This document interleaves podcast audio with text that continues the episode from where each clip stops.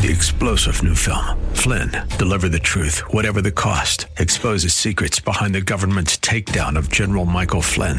Flynn knew what the intel world had been up to. He ordered the first audit of the use of contractors. This set off alarm bells. He told the truth. He was the most dangerous person for Donald Trump to hire. They had to get rid of Flynn.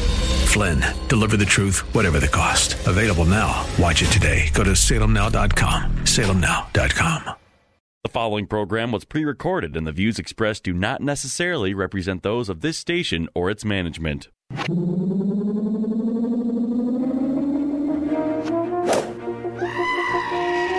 Turn all the lights on and kill the noise. The Biz 1440 presents the best two hours of economic news and commentary. It's the King Banaian Show. How about a Fresca? Your source for penetrating economic insight, razor sharp analysis, and unflinching universal thought. Everything you need to maintain clarity and stay ahead of the economic curve. Now, here's Professor King Banaian. He's a strange doctor. Strange Oh, doctor. hey. We finally made it to campus. Welcome back, King Banaian Show, The Biz 1440. Thank you for listening today.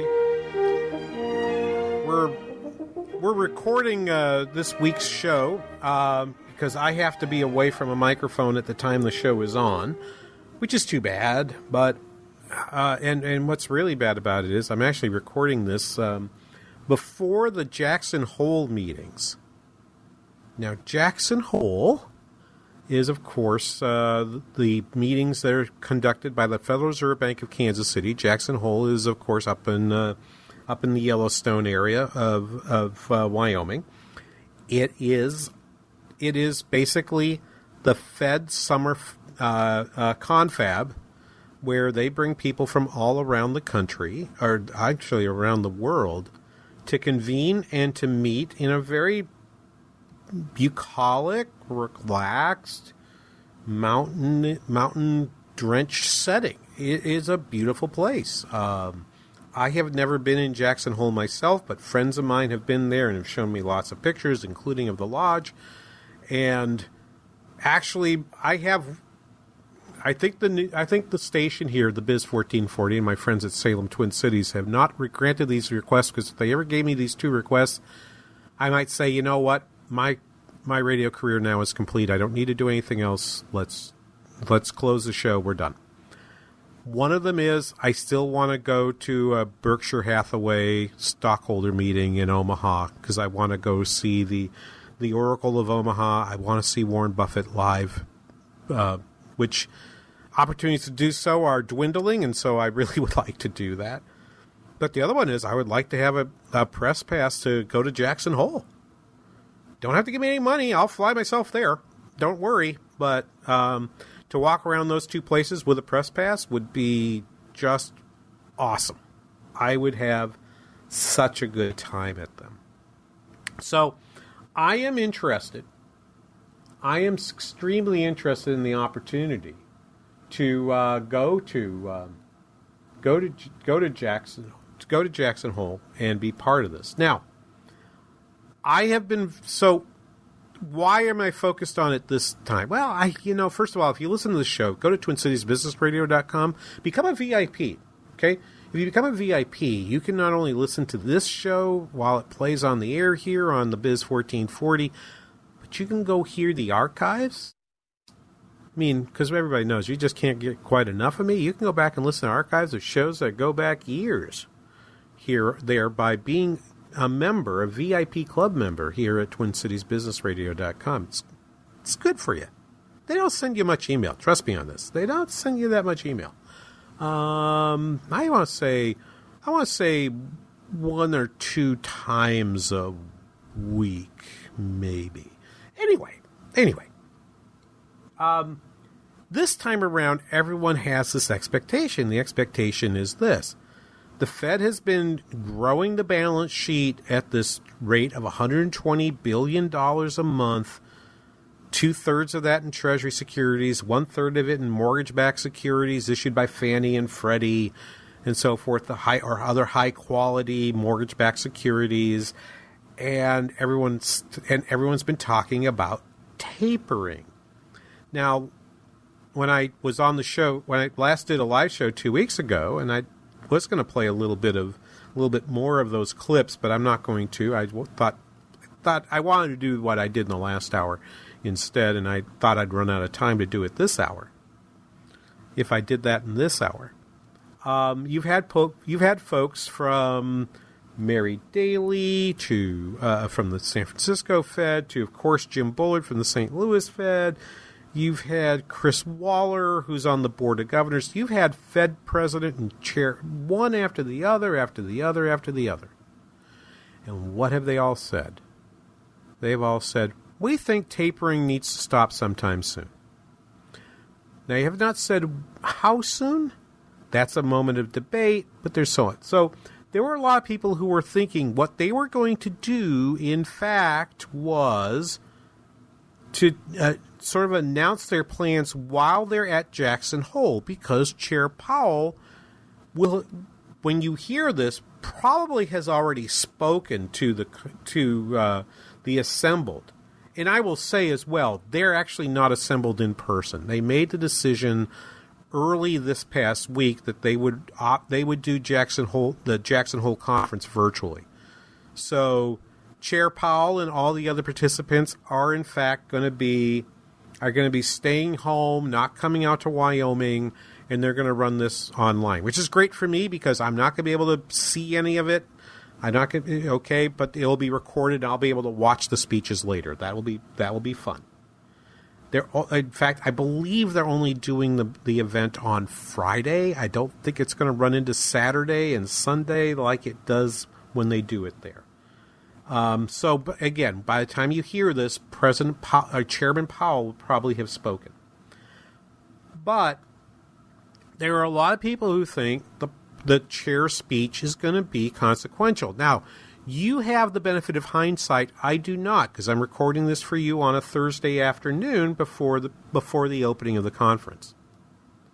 So I'm about to say something that will could sound really silly by the time you hear it.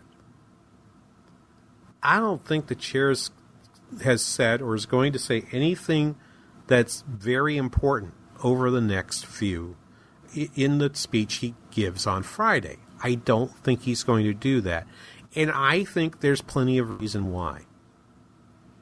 First of all, speeches came out from the Fed in the speeches came out from the Fed in in uh, uh, not speeches, but minutes came out from the last FOMC meeting. Um, uh, the, the that FOMC meeting uh, happened, of course, at the end of at the end of uh, July, and as I've looked at them, as I've looked at those minutes, um, what I what I've decided that's true is about the, the, about those is is that those minutes reflect that uh, that they're in fact just nothing all that important there. So one the phrase that they used in the minutes was most participants judged it could be appropriate to start reducing the pace of asset purchases this year because they saw substantial further progress, satisfied with respect to price stability and close to satisfied with respect to maximum employment. That was in the minutes of the speech that they would have that would have of the minutes of the meeting that happened on the on the 27th and 28th of July. Now, if that's happened, if we assume that has happened, then what we what we would would go forward to say then is why would he say anything more? He's given that that's the minutes of what happened in July. Every Fed president and governor since then has been talking about we need to taper sometime in 2021. A couple of them, including uh, uh, President Kashkari, have said, or maybe early in 22. There's a lot of chatter among people right now that perhaps what the president, what the chair will say is, we we're watching what's happening with the Delta variant, and we kind of think we need to maybe pump the brakes on the idea of tapering. All right? This is the part where I'll get in trouble. I will be surprised if he says that tomorrow, but again, by the time you're listening to this, You will know what he said. I don't know what he said. But I think, I think what he's going to say is, is, is not very much at all. Which is why I'm not really heartbroken about the fact that I'm having to record this at a time where something newsworthy is going to happen that I'm not going to be able to comment on because I'm not going to be able to get to a microphone between the time he speaks and the time the show airs. So, th- as a result of that, I just think that's I, as a result of that, I'm I'm just not convinced of that.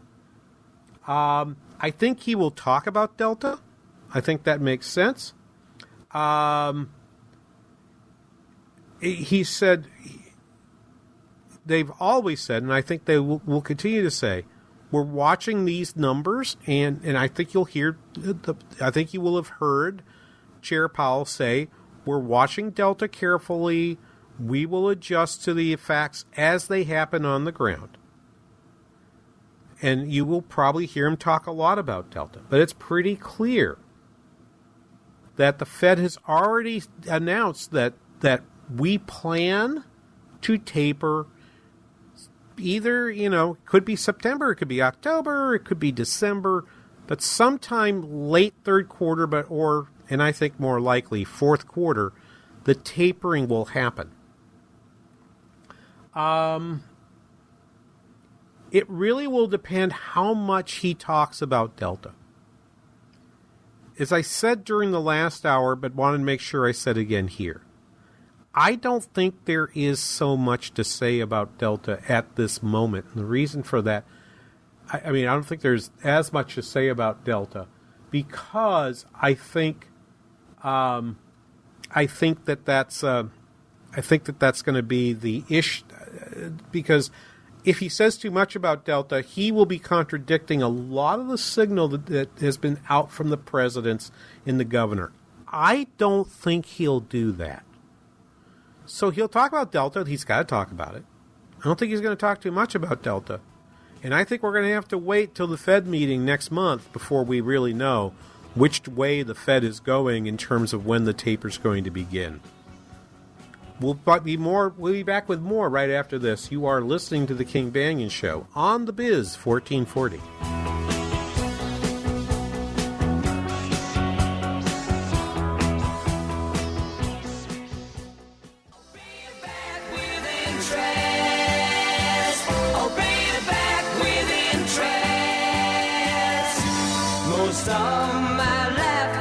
Welcome back, King Banaian Show, the Biz 1440. Thank you for listening today. Um, like I like I was saying in the previous segment, this is a dangerous thing for me to do. I'm pretty confident I know what's going to happen at Jackson Hole, which for me is tomorrow, but for you is yesterday because we are we are pre-recording the show. Please, that's why I haven't given you the number for the station because we're not here. Uh, but at least I'm not here. I don't know. I don't know if Sean might be. Uh, sitting there watching watching the uh, watching the uh, digital file run through the system.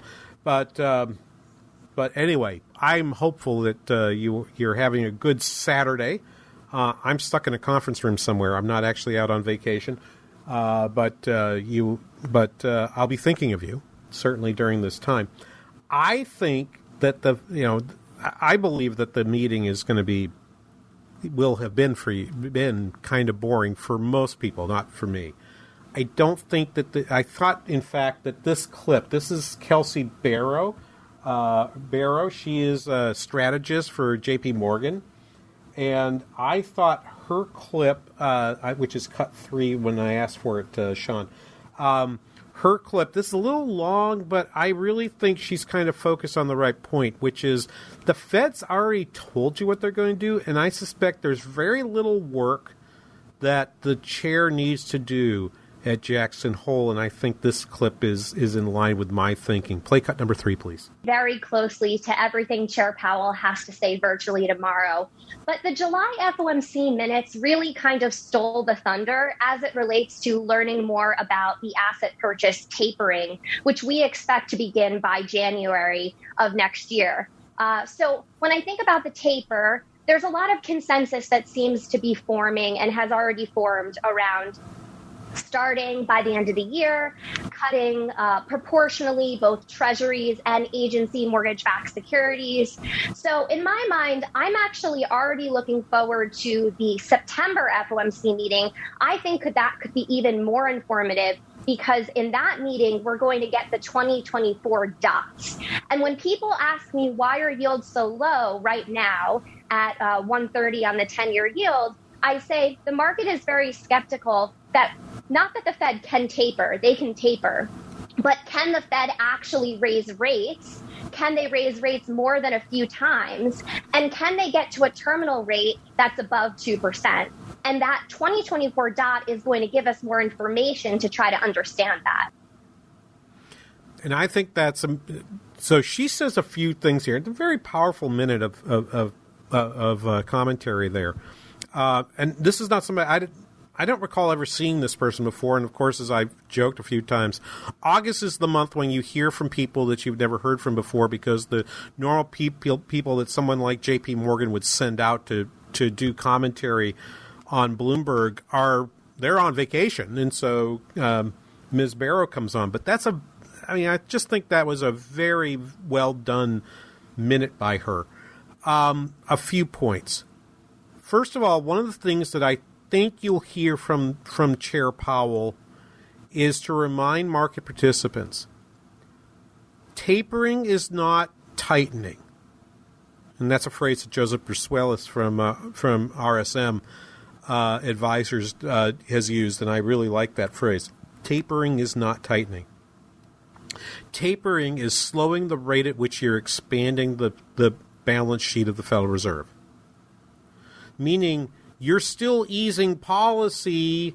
You're just easing policy at a. You're still easing uh, uh, monetary policy, but you're easing it at a slower rate than you had before. That's all they're doing right now, and they and so that is what I believe they're going to do. And that and, and as as Ms. Berro says, we know they can do it because they did it a few years ago. There was tapering that began with Janet Yellen and then continued when when when Jay Powell took over the chair of the Fed from from Ms. Yellen, and that and they did that. Then they had to reverse a little bit, and they had to reverse, and they had to reverse in a huge way in March of 2020 because they never got off the zero bound. What they did was they went mm, went all the way back. So the other point to make here, which I think she makes very very powerfully in talking about the dot plot for 2024, is the Fed needs to show that it thinks it can raise rates back to something that is sort of t- above 2%. Why do I say above 2%? Because if you're intending to keep inflation expectations in the long run, in the very long run, anchored at 2%, you you know, in a normally functioning economy, the real interest rate, which is just the nominal rate of interest minus the expected rate of inflation, that number should be greater than zero. So, the rate at which the rate at which the uh, banks exchange money on in a very short term should be something in the area of two point something. Should get to something like th- closer to three percent rather than zero. We haven't seen 3% interest rates as a policy rate at the Fed since 2007. It's been 14 years since we've had that. And so there's a whole generation. I mean, I've got peop- I've got former students who now have risen to to be uh, folks who have the, have vice president titles in financial firms around the country who've never seen a 3% Fed funds rate. So you can't blame them for being a little skeptical of, of the central bank saying, "Oh yeah, yeah, we'll get to we'll get to we'll get to that three percent number pretty soon. Don't you worry about that." No, I, I don't believe it at all. I don't know why anyone would. So I think that you'll see. I think that you'll see that in the next few in in, in the in at the at the meeting He's not going to talk about interest rates. We're way too far away from talking about that. But there will be an attempt. If he talks about taper, it's simply going to be about why you should not be concerned about taper. They should. They should instead be talking about they should they will talk about taper as being it's still easing. We're just easing less fat less fast than we had before. Indeed, um, I think we have time for this clip. I, let's play. Uh, this is Charles Plosser, former Philadelphia Federal Reserve chair, and he has this to say about about what we should be expecting. Um, uh, um, what we should be expecting from uh, the Federal Reserve at Jackson Hole. Play cut number two, please, Sean. I think that's fair. I, I think that uh, a lot about the tapering and discussions going on within the FOMC were made clear in the minutes from the last meeting. I don't believe uh, there's any reason for the chairman to get out in front of the committee at this point. There's obviously a growing faction within the FOMC to move tapering up to make sure it starts this year. Uh, that those voices are stronger now, and uh, I don't think the chairman's going to want to get out in front too much at this point. So I don't see. Uh, I think the risk of, of the big big market news is is pretty minimal. That's the most important thing that to take away from him is that is that I don't think the Fed wants to make news at Jackson Hole. Last year they did. That's when they came out with average inflation targeting. The average inflation targeting was big news. They will not make news this time. There's no reason for them to make news at this time. Um, and if they, so my point is, if you listen to this, it goes and you say, King, you were 100% wrong, and I'm sure you'll you'll tweet at me at pound KBRS if you do. I will be in my meeting, but I'll keep my eyes open. And you will tweet at me at pound KBRS to say, King, you were 100% wrong about what, what Jay Powell was going to say. And I'll say, well, I'll tell you what, if I'm 100% wrong, I think Jay Powell made a mistake. Because what I think he'll do is what I, is is the right thing. I don't think he's going to make a mistake. And so if he doesn't do what I've just described, I think I think what we he will have done will in fact have been the wrong the wrong thing. So what will come out of the meeting? Well, I think what mostly is going to come out of the meeting is going to be a bunch of academic papers.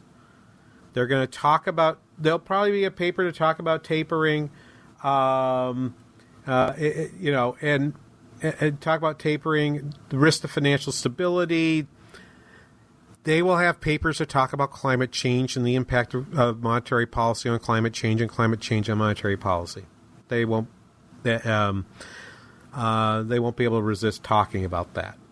So it's going to lay out some some information that might be pertinent to the idea of the taper in the papers to come out afterwards. But it's all kind of background stuff. This has usually been and was for years and years.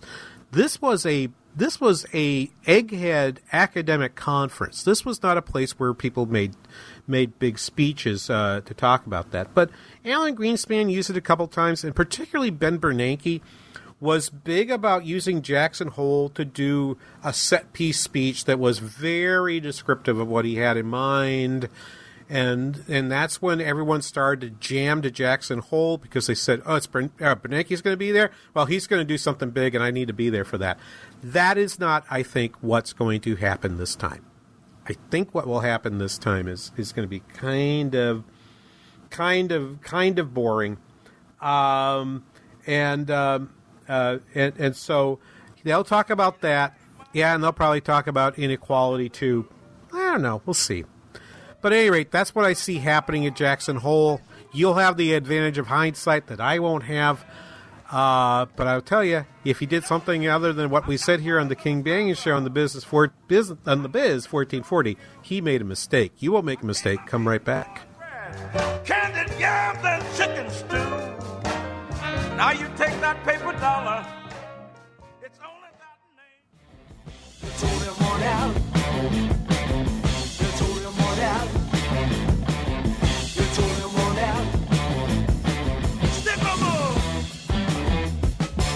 Welcome back. To the King Banaian Show on The Biz 1440. Thank you so much for listening, and thank you, Sean, for the uh, the thematic music here for uh, the King Banaian Show.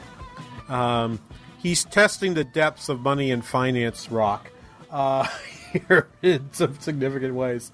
Um, okay, just got to get this off my chest. Just takes me a second, but that but uh, I was so when we move students on campus, the, I mean you bring and we moved. I thought I saw the number being about 900 students into the dorms that came on one day, and and we to move several hundred more than that, but uh, we allowed students to, to sort of do early check in, try to keep some of the traffic down and keep some of the crowding down because we're we're still concerned about the COVID here on campus. But typically when they do that, I have a I have my car my parking lot is between three dorms. It's in a parking lot that's between three dorms, and on the fourth side is the uh, is the commons, the uh, the the dining hall for our student, the, the major dining hall for our students here. Uh, so it's in a student centered area, uh, and there are people trying to move cars around all the time. So typically speaking, I know on the day that everyone's doing move in, my car is not going to my car is not going to get parked in the parking lot that I normally use. I have to go someplace else. In fact, normally I just leave my car home and bicycle to campus. I only live by car it's seven minutes. By bike it takes me about it takes me about twenty minutes to get here. Um, but there's a lovely uh, there's a lovely bike path along the Mississippi River. So I bike down to the river, pick up the path, and then I just I can just bike along the uh, and come right up the back here. And actually, I can bike right by my window here, which is three floors up. But the bike path runs right right below my window. Um, so anyway, I get the note from camp from the campus parking people that we can't use the lot. It starts with these four words. Wait for it. Mandatory parking relocation request. Mandatory parking relocation request. And I will tell you, I don't like. It's not that they sent me the notice. It's not even the mandatory part. I don't mind it. Okay, I get that you need to do that. But if it's mandatory, if it's mandatory, it's not a request. And if it's a request, then I have a choice. Let's not pretend I have a choice. So this, is an example of Minnesota nice, right? Well, you need to do this. We're just asking. Stop it. Stop it. You just just say, we need you. We need you not to park in your parking lot tomorrow. Okay. Yeah. Yeah. I get it. Sure. Besides which, I mean, with all the stuff flying around here, you think I want my car exposed to the all the dings it might experience of people pushing their stuff around? No. Heck no. I don't want any of that. So anyway, uh, that's the sort of thing that just kind of kind of uh, ticks me off. Anyway.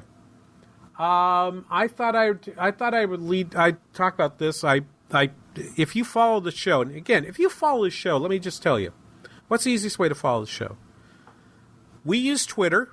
Um, I, I I yearn for the days when Twitter was still 140 characters and did not have so many verbose people that had a particular uh, political point of view. I know people think, ah, Twitter's progressive. I'm like, no, there's there's all different kinds of Twitter. I participate in financial and economics Twitter and that's perfect. That area is perfectly fine. I don't worry about that at all. But if you follow us, use the hashtag pound KBRS, King Banaian Radio Show. That is the easiest way to find us. King Banaian Radio Show. Uh, and you, if you do that, you will actually find two different, two different uh, uh, things that uh, you'll find lots, two different things on there. You'll find some conversations during the show but between shows, you will see lots of the things that I'm talking about or think I want to talk about.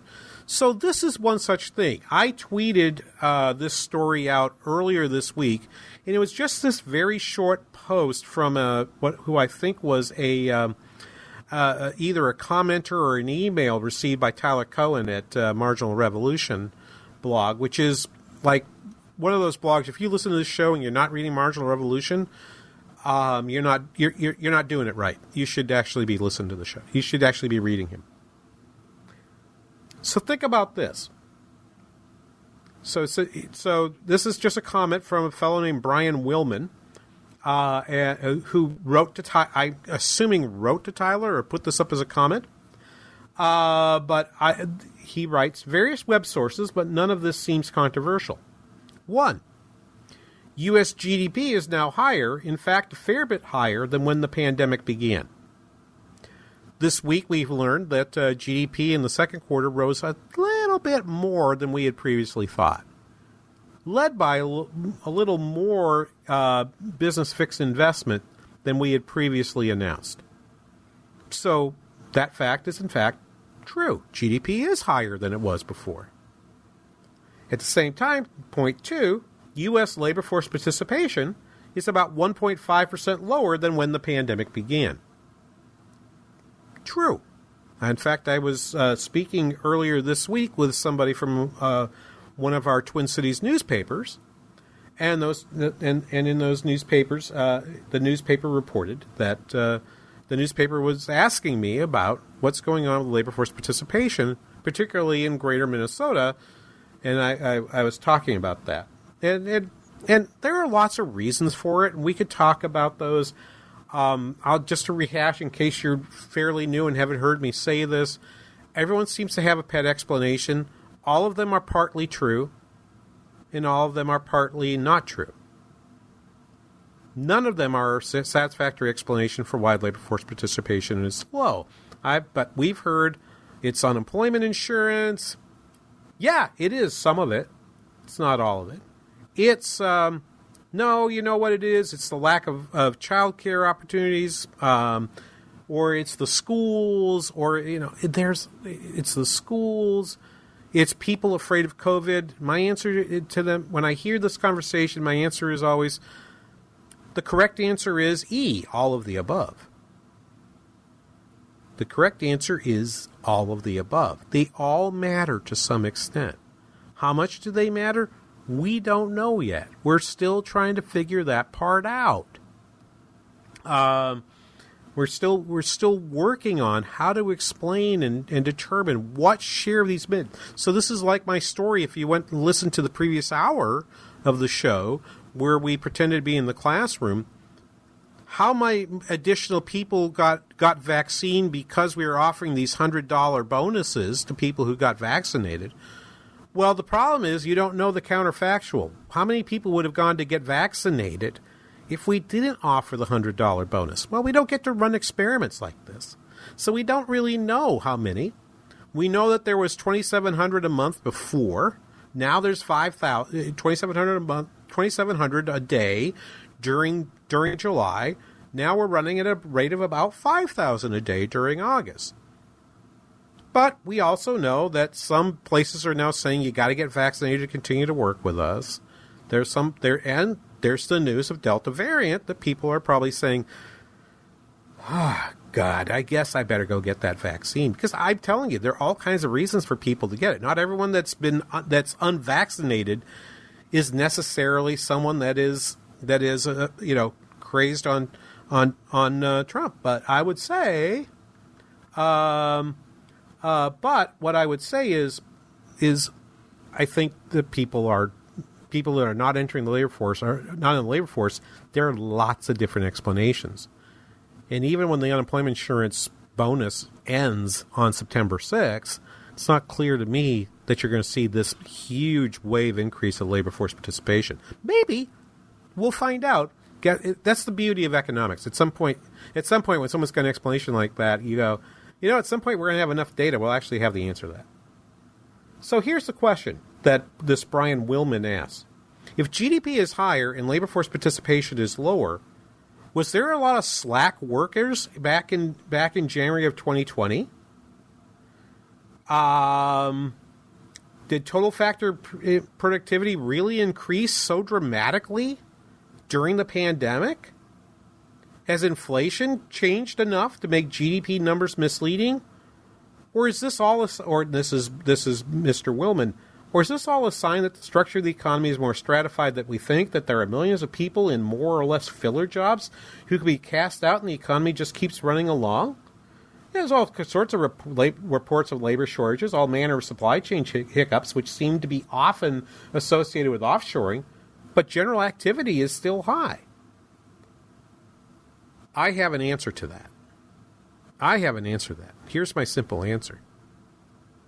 My simple answer is while GDP is higher than it was back in back before the pandemic began, the counterfactual you need is where would GDP now in the absence of the pandemic be without the pandemic? There's still production that we missed out on in in 2020 that we can't get back in 2021. I can't sell 2020's hotel room in 2021. I can't serve 2020's uh, uh, steak tartare at the lo- at at my nearest uh, bistro in 2021. I can sell steak tartare, but I can't serve the one I could have served last year because I still have only so many steaks. I have still so many seats in my restaurant and so forth. There's a lot of services that we didn't produce in 2020 that we can produce in 2021. I think this is a mistake about thinking about the difference between a flow and a stock, and I don't actually think this particular number is right. Uh, I'll explain more right after this. You are listening to the King Banaian Show on the Biz 1440.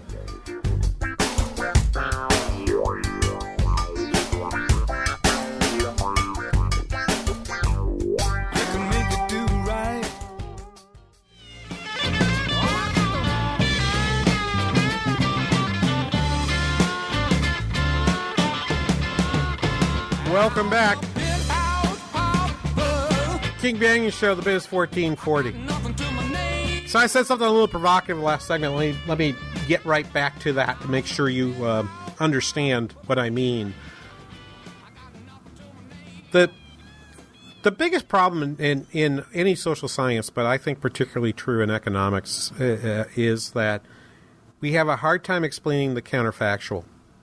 So if you want to know if we've bounced back, I want to tell people, well, yeah, we're we're employing the same number of people as we did before, or, or employing, excuse me, one and a half percent fewer people than we did before. We are, in fact, you know, back to a GDP level that we had back had that we had in March of 2020, or a little bit higher. There's still a lot of catch up and the mix of products that we're producing is very, very different than I think what would have happened in the absence of COVID. So, what do I mean by that? We had a significant period of time in which we were told you could get goods if you wanted them you might have used Amazon or Instacart or DoorDash or Uber Eats or something to get your stuff, but you could get goods and even some services like Instacart or Uber Eats. You could still get services to some extent. But there were lots of things you weren't able to consume. You couldn't consume, you couldn't consume um, haircuts uh, you couldn't consume, consume your gym. You couldn't consume a concert. You couldn't, you know, think of all the things you weren't able to consume during that time. The the mix of goods and services we're buying now has been, in fact, shocked. Um, and by shocked, I mean I mean perturbed. It's been disturbed by the there's a disturbance called COVID, which changed the the the structure of goods and services we're we're consuming. It's why I think the Austrian School of Economics, which does not like using the measurement GDP to represent the nature of the economy or the output of the economy, I think has a point to make. The point being to compare the, the, the structure of what's inside GDP in in August of 2021 is very different than what's there in February of 2020 and is very different than what would have happened in August of 2021 had there been no COVID. So I think there's simply an, a major difference, a major difference in, in what in in the nature of that productivity. Now, in the process of that, people have had to change what they do and how they do things and what they produce and how they produce things. And that is also going to cause changes in productivity. Okay? Those changes in productivity are very difficult for us to to capture using some aggregated number. So if you're going to try to measure, if you're going to try to measure um, GDP and you're going to try to measure productivity, I think you have to dig down to something below the aggregated level. I think you have to look at what's the productivity, and I wouldn't even say manufacturing productivity. I would get down to the level of what's happening in the productivity of the automobile sector. What is happening to the productivity of the construction sector? What is happening to the to the productivity of the uh, meat packing sector? Where just I mean, just think about that for a second. Where where typically uh, meat packing plants have a lot of employees who are really close together to each other. They've now learned how to produce more uh, produce meat, and I would argue they probably produce about as much meat as we got before. Because I didn't, I mean, yes, there's been increases in the price of beef, but those are largely not the result of an absence of labor, but from the increased cost of feed, and the increase of cost of feed is in part because of supply chain issues. So I don't think that there's been this major change really in there's not this major change in in uh, the output of the beef sec uh, say beef or chicken but you simply cannot put as many people in a meat packing plant now as you did before because you're you're having to, you're struggling to keep them protected you're struggling to keep them protected from uh, covid and in that struggle to keep them protected from COVID, you have absent, you have in some way increased their productivity. But you're doing it in a way where it, you probably didn't really mean it. And remember, productivity, the numbers that that people are using for productivity are numbers being created, are numbers being created by taking output divided by labor while ignoring capital. But of course, we've seen a lot of investment in new capital. A lot of that capital investment is not to make me more productive, but to make but to defend and protect the labor that I currently employ. I believe that that, and to some extent to replace some of that labor because I simply can't have them all in the room at the same time. So I believe I believe that any attempt to measure productivity at this time is just fraught with real difficulty. I am not relying on those measurements to tell me what's happening in the course of the economy right now. I instead am still still inclined to to believe that uh, that that there is that there are things out there. Is there vapor GDP? Yeah, I think there's a little bit of that. I think there's a little investment. I mean, GDP goes up when we buy lots of guns to fight a war. Is that good GDP or bad GDP? Is that vapor GDP? I don't know, but uh, I mean, guns to fight a war mean GDP is higher, and certainly to fight a war that, that threatens your own existence is certainly valuable. But you wouldn't never say that we've had an increase in standard of living. You certainly wouldn't say we've had an increase in the productivity of you know, my standard of living is not improved by being able to better arm uh, a military. Okay, you know, not not in that not in that particular sense. Eh, I may be saying that quite right, but but I think you'll take my point. Productivity is very hard to measure, and I just thought that was a very interesting post to look at because that's the kind of that's the kind of question that has to be answered before we think to ourselves is the economy really doing well? Is it time to really withdraw all of this stimulus? Or have we reached a point where, in fact, we don't need as much? Well, we'll find out over the next few months, and we'll be finding out with you.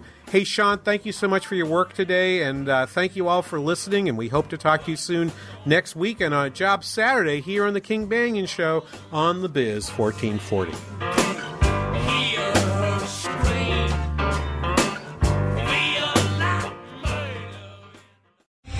Three star general Michael J. Flynn, head of the Pentagon Intelligence Agency, knew all the government's dirty secrets. He was one of the most respected generals in the military. Flynn knew what the intel world had been up to. He understood its funding. He ordered the first audit of the use of contractors. This set off alarm bells. The explosive new documentary, Flynn, Deliver the Truth, Whatever the Cost, and covers the facts behind this scandal. Flynn told the truth. He was the most dangerous person for Donald Trump to hire. I find out the worst enemy that I'm going to face in my life is right here in America. They took my assessment and they wanted me to change it. And I was like, I'm not changing it. They had to get rid of Flynn. With in depth interviews, archival footage, and never before seen personal records of the man behind the headlines. I just felt like I was drowning. Flynn, deliver the truth, whatever the cost. Available now. Watch it today. Go to salemnow.com. Salemnow.com.